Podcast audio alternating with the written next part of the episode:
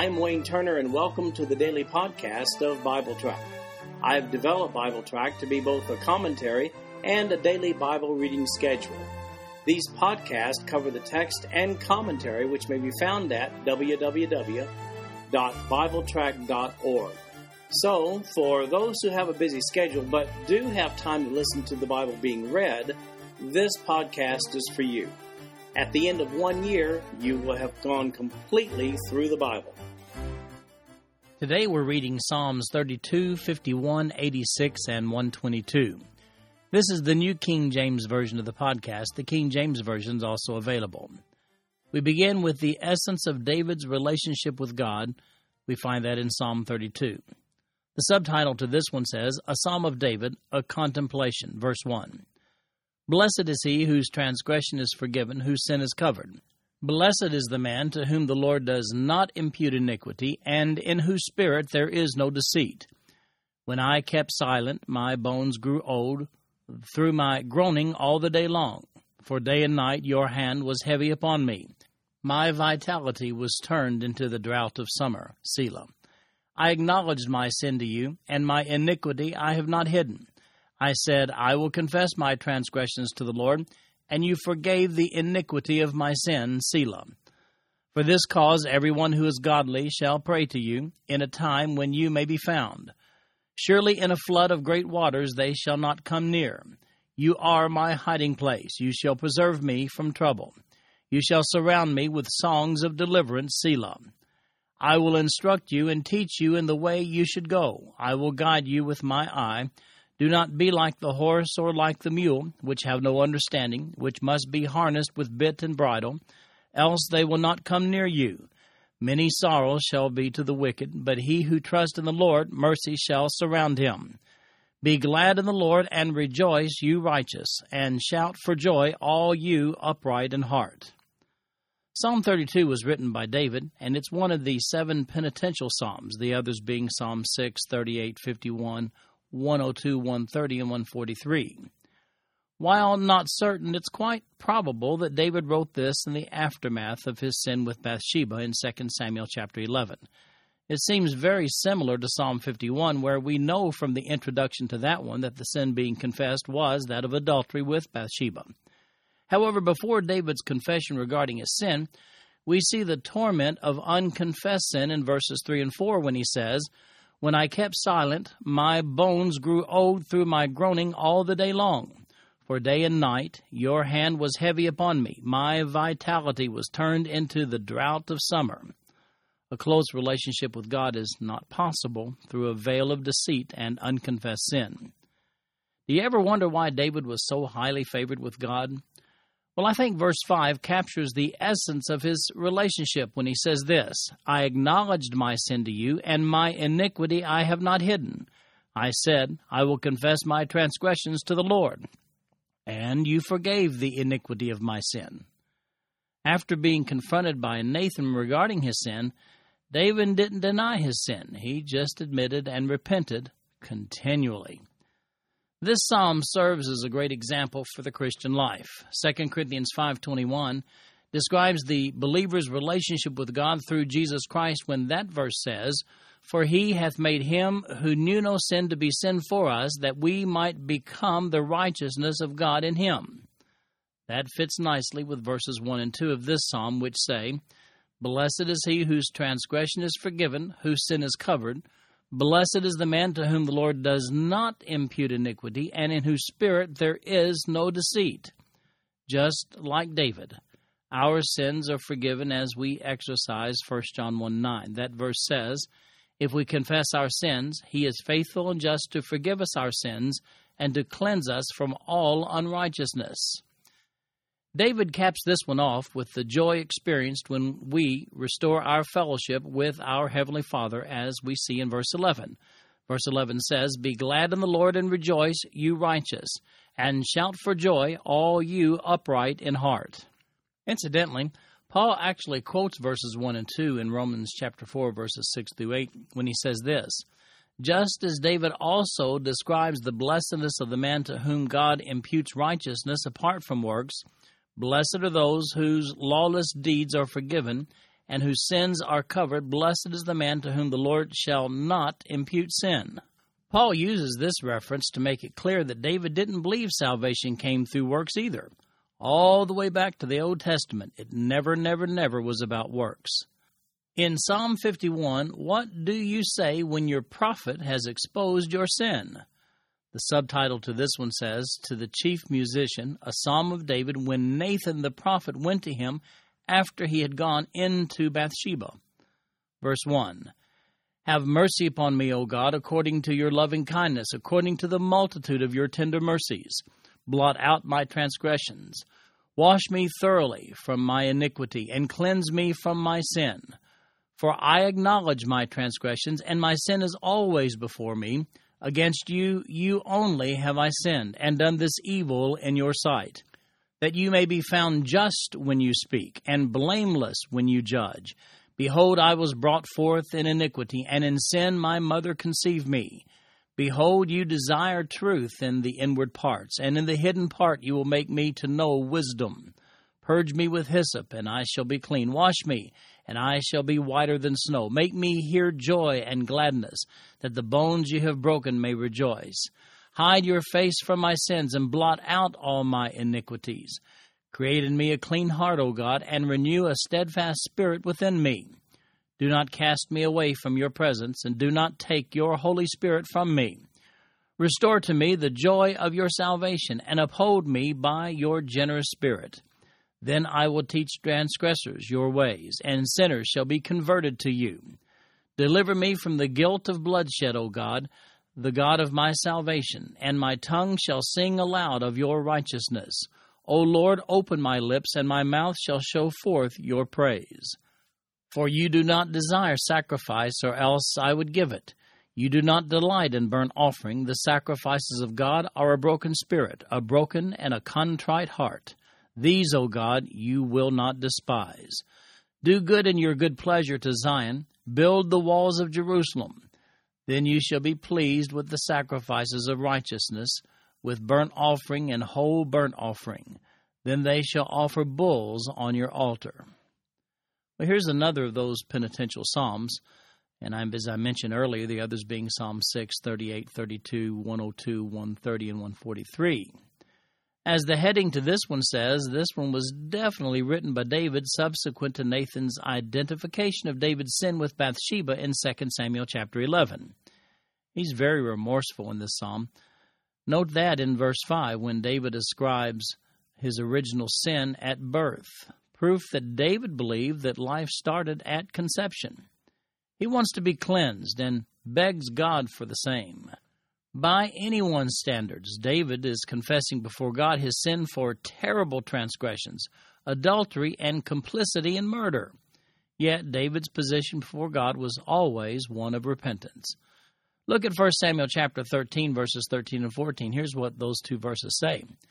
And Samuel said to Saul, You have done foolishly. You have not kept the commandment of the Lord your God, which he commanded you. For now the Lord would have established your kingdom over Israel forever. But now your kingdom shall not continue. The Lord has sought for himself a man after his own heart, and the Lord has commanded him to be commander over his people, because you have not kept what the Lord commanded you. David's legacy was that he was a man after God's own heart. Uh, David, I mean, he hated to disappoint God. Now, as a matter of reference, let's take a look at several other commendations of David that are found in Scripture. When we find Solomon compared to David in 1 Kings chapter 11 verse 4, here's what it says. For it was so when Solomon was old that his wives turned his heart after other gods, and his heart was not loyal to the Lord his God, as was the heart of his father David. And then we find David compared to Jeroboam in 1 Kings chapter 14 verse 8. Here's what that verse says. And yet you have not been as my servant David, who kept my commandments and who followed me with all his heart, to do only what was right in my eyes. This prophecy was spoken to Jeroboam some 40 to 50 years after David's death. With all of David's shortcomings, disobedience toward God, well, that wasn't one of them. In 1 Kings chapter 15 verse 3, we find Abijah compared to David. Here's what it says. And he walked in all the sins of his father, which he had done before him. His heart was not loyal to the Lord his God, as was the heart of his father David. And then the Apostle Paul himself weighs in on this concerning David in Acts chapter 13, verse 22, which says, And when he had removed him, he raised up for them David as king, to whom also he gave testimony and said, I have found David the son of Jesse, a man after my own heart, who will do all my will. Yet we know that David engaged in adultery and murder, sins to which he confessed when confronted by Nathan. As a matter of fact, David is commended again in 1 Kings chapter 15 verse 5, but with a qualification. It says, Because David did what was right in the eyes of the Lord, and had not turned aside from anything that he commanded him all the days of his life, except in the matter of Uriah the Hittite. Now that brings up a practical Christian living point. Many times people confess a wrongdoing only after being cornered, leaving no plausible recourse for denial. And then some often cynically point out that the only reason they repented is because they got caught. Somehow, in their minds, one doesn't get full credit for repenting if they got caught first. It should be noted, however, that David was caught by Nathan first before he actually repented, and by the way, it counted. Nonetheless, God didn't give David a free pass. He was still severely chastised with the death of his out of wedlock son, linked directly to his sin, along with subsequent turmoil in his house several years later, recorded in 2 Samuel chapter 12, verses 24 and 25. Yet once again, let me say, God honored David's repentant heart. Now, there's another fine point that I see here in Psalm 51. While David acknowledges his guilt of bloodshed in verse 14, he nevertheless says in verse 4, Against you, you only have I sinned, and done this evil in your sight. Was David's sin only against God? As we've seen throughout the Old Testament, kings had their way with their subjects. They didn't seem to feel restricted in their atrocities against their subjects by our modern day social standards. Yet God expected more from his anointed kings of Israel. The law of Moses, God's law, dictated the actions of God's people. David obviously realized that actions in which kings of other nations might view as their right God Himself deemed as absolutely positively trespasses against God Himself. Thus, David's sin was indeed against God. Incidentally, Paul quotes from Psalm 51:4 when he says in Romans chapter 3 verse 4, "Certainly not. Indeed, let God be true, but every man a liar, as it is written, that you may be justified in your words and may overcome when you are judged." Now, what about the process of restoration of fellowship? Who makes the move, God or the child of God? In this psalm, we see David repenting of his sin in verses 3 and 4, but then calling upon God to do his part in the process in verse 10 when he says, Create in me a clean heart, O God, and renew a steadfast spirit within me. Today, only the indwelling power of the Holy Spirit can make one's heart clean. Again, 1 John 1 9 states the process when it says, If we confess our sins, he is faithful and just to forgive us our sins and to cleanse us from all unrighteousness. When we do the confessing, then God does the cleaning. One more issue should be noted in this psalm. It's not about doing, it's about confessing and restoration. Notice what David says about simply going through the process of doing in verse 16. He says, For you do not desire sacrifice, or else I would give it. You do not delight in burnt offering. Guilt before God isn't relieved simply with acts of sacrifice. It takes authentic confession before God, prompting David to declare in verse 17 The sacrifices of God are a broken spirit, a broken and a contrite heart. These, O God, you will not despise.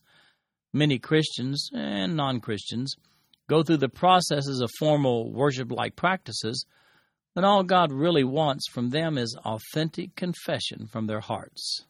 In Psalm 86, we see a prayer of David God is good, now bless me.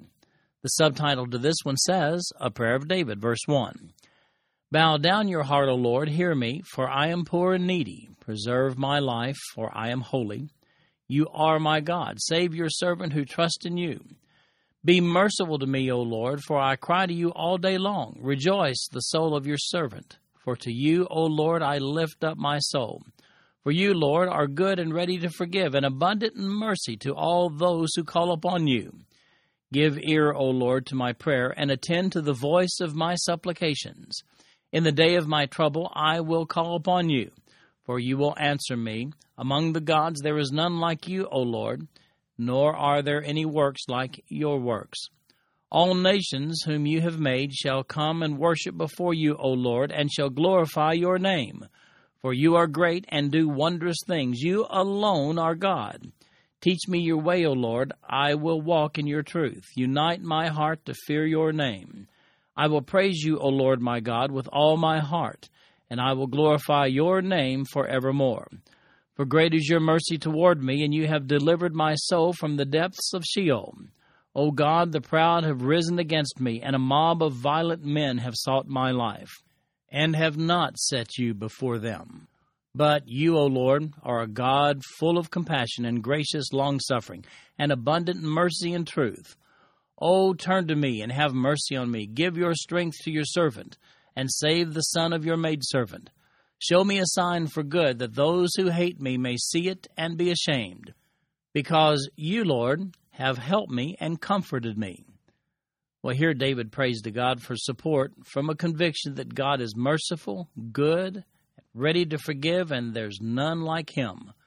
Notice verse 7 it says, In the day of my trouble, I will call upon you, for you will answer me.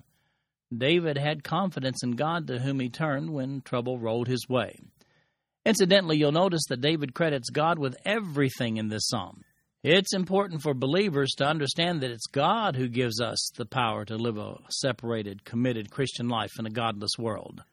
Our job as Christians is to establish uninterrupted communications with God, and then we just let God do the rest. In Psalm 122, we see that Jerusalem is a special place. The subtitle to this one says, A Song of Ascents of David, verse 1.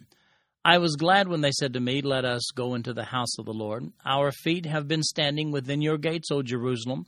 Jerusalem is built as a city that is compact together where the tribes go up, the tribes of the Lord, to the testimony of Israel, to give thanks to the name of the Lord. For thrones are set there for judgment, the thrones of the house of David. Pray for the peace of Jerusalem. May they prosper who love you. Peace be within your walls, prosperity within your palaces. For the sake of my brethren and companions, I will now say, Peace be within you. Because of the house of the Lord our God, I will seek your good. Well, David is named as the author in this one. The introduction to Psalms 120 through 134 says a song of ascents. It's not clear exactly what that means. The Mishnah, which is a Jewish collection of writings on Jewish thought and tradition, it assigns the collection of 15 songs, which would be these Psalm 120 to 134, with the 15 steps of the temple, suggesting that the Levites sang these songs of ascents. Perhaps so, but it may be rather that the songs were sung in the three annual festival processions as the participants ascended to Jerusalem. By the way, from any direction, north, south, east, or west, when you went to Jerusalem, it was always referred to as going up. There's a clear theme in this psalm that's the health of Jerusalem. Verse 6 says, Pray for the peace of Jerusalem. May they prosper who love you. Well, that's pretty clear to me. How about you? It's important for believers to recognize that prophetic scripture revolves around the health and welfare of Jerusalem. The major events of prophecy have as their setting the physical location of Jerusalem itself. If you'd like more information on this topic, then look at my article under the topic section of BibleTrack.org entitled A Guide to Prophetic Scripture, or there's a link on today's reading at the bottom of the page. This concludes our podcast for today. I'm Wayne Turner, and if you'd like to read along with our commentary online, go to www.bibletrack.org. Thank you for listening in today. The background music for these podcasts is an original composition written by the music director of Faith Bible Church, Paul Walton.